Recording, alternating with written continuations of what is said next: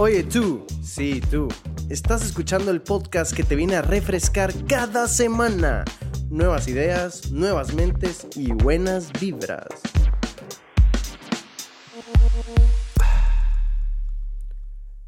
No controlas nada, absolutamente nada en este mundo. Sos una persona dentro de billones de personas que no controlan nada. ¿Cómo te sentirías si te dicen esto? Yo personalmente tal vez me enojaría, me sentiría un poco perdido, un poco abrumado de que todo lo que haga en esta vida está está o es víctima de, de las decisiones de alguien más o de, o de las acciones de alguien más. Sin embargo, sí controlas algo. Me corrijo, sí se controla algo. ¿Qué controlas? Tus acciones y tus reacciones. ¿Cómo reaccionas a eventos externos? Háblese el clima, háblese la política, háblese la economía, háblese cómo responden otras personas a tus acciones. Por ejemplo, tú no controlas cómo una persona te ama.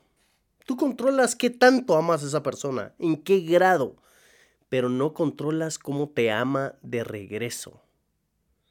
No sé si se han puesto a pensar eso. Hay muchas cosas que no controlamos. Esta frase, esta premisa, es la base principal del estoicismo. El estoicismo es una escuela filosófica que se popularizó hace unos años. Lo usan mucho en negocios, lo usan mucho en libros de autoayuda y es cultura pop hoy en día. Sin embargo, tiene muchas cosas interesantes. Y para ejemplificar un poquito lo que yo les decía de que no controlas nada, hablemos de, por ejemplo, un jugador de fútbol. El jugador de fútbol es más fácil si le ponemos un nombre, digámosle Cristiano Ronaldo o Messi. Bueno, Cristiano. Cristiano controla qué tan rápido corre, qué tan alto salta, qué tan duro le pega el balón, él controla cómo está leyendo el juego, la fuerza, la personalidad, la pelea por el balón, todo eso lo controla. ¿Qué no controla Cristiano? Él no controla cómo juegan sus jugadores, él no controla cuánta gente llegó al estadio, él no controla si, hay insultos racistas, él no controla el clima, si llueve o va a nevar o si hay mucho sol, él no controla si sus compañeros tienen un malestar porque su contrato no es tan atractivo como el de él. Él no controla si su entrenador se levantó de malas o de buenas o porque está gritando. Hay muchas cosas que no controlan eh, o en este, perdón, en este caso hay muchas cosas que no controla Cristiano, sin embargo, él tiene que aprender a lidiar con eso, como todos nosotros. No controlamos todo controlamos lo que sale de nosotros, nuestra acción y nuestra reacción. Esto, esto a mí personalmente me ha dado mucha paz. Me ha dado mucha paz saber de que... Mucha paz, al principio me dio un poco de estrés y temor de que el outcome o la finalidad o el resultado de muchas cosas no las controlo. Y me gustaría que sí, sin embargo no. Controlo mi, mi acción. El estoicismo se ha vuelto gran parte de mi vida, le soy sincero. Eh, he estado leyendo mucho de ello, eh, sobre todo Marco Aurelio. Su libro de meditaciones es buenísimo si lo quieren leer. Sin embargo, es un libro que lo tienen que leer con, con lentitud y cautela, porque es más un libro de consulta. Porque es de estos libros que te, que te dan tanto, pero tanto, en párrafos muy pequeños. Entonces no te aconsejo que lo leas de un solo. Hay otra frase que me fascina el estoicismo que se llama amor fati. Amor fati hace alusión de que sea el destino que sea, o sea, el destino que te toca, lo que te toca enfrentar, pues que no solo lo tienes que, mm, no solo lo tienes que aceptar, no solo lo tienes que tolerar, sino que tienes que hacer lo mejor de él Es más, no tienes que hacer solo lo mejor de él, lo tienes que amar. Tienes que amar tu destino. Ya sea que se perdió este manuscrito que habías escrito por mucho tiempo, que estás metido en tráfico por tres horas. Yo sé, esas cosas cuestan amarlas.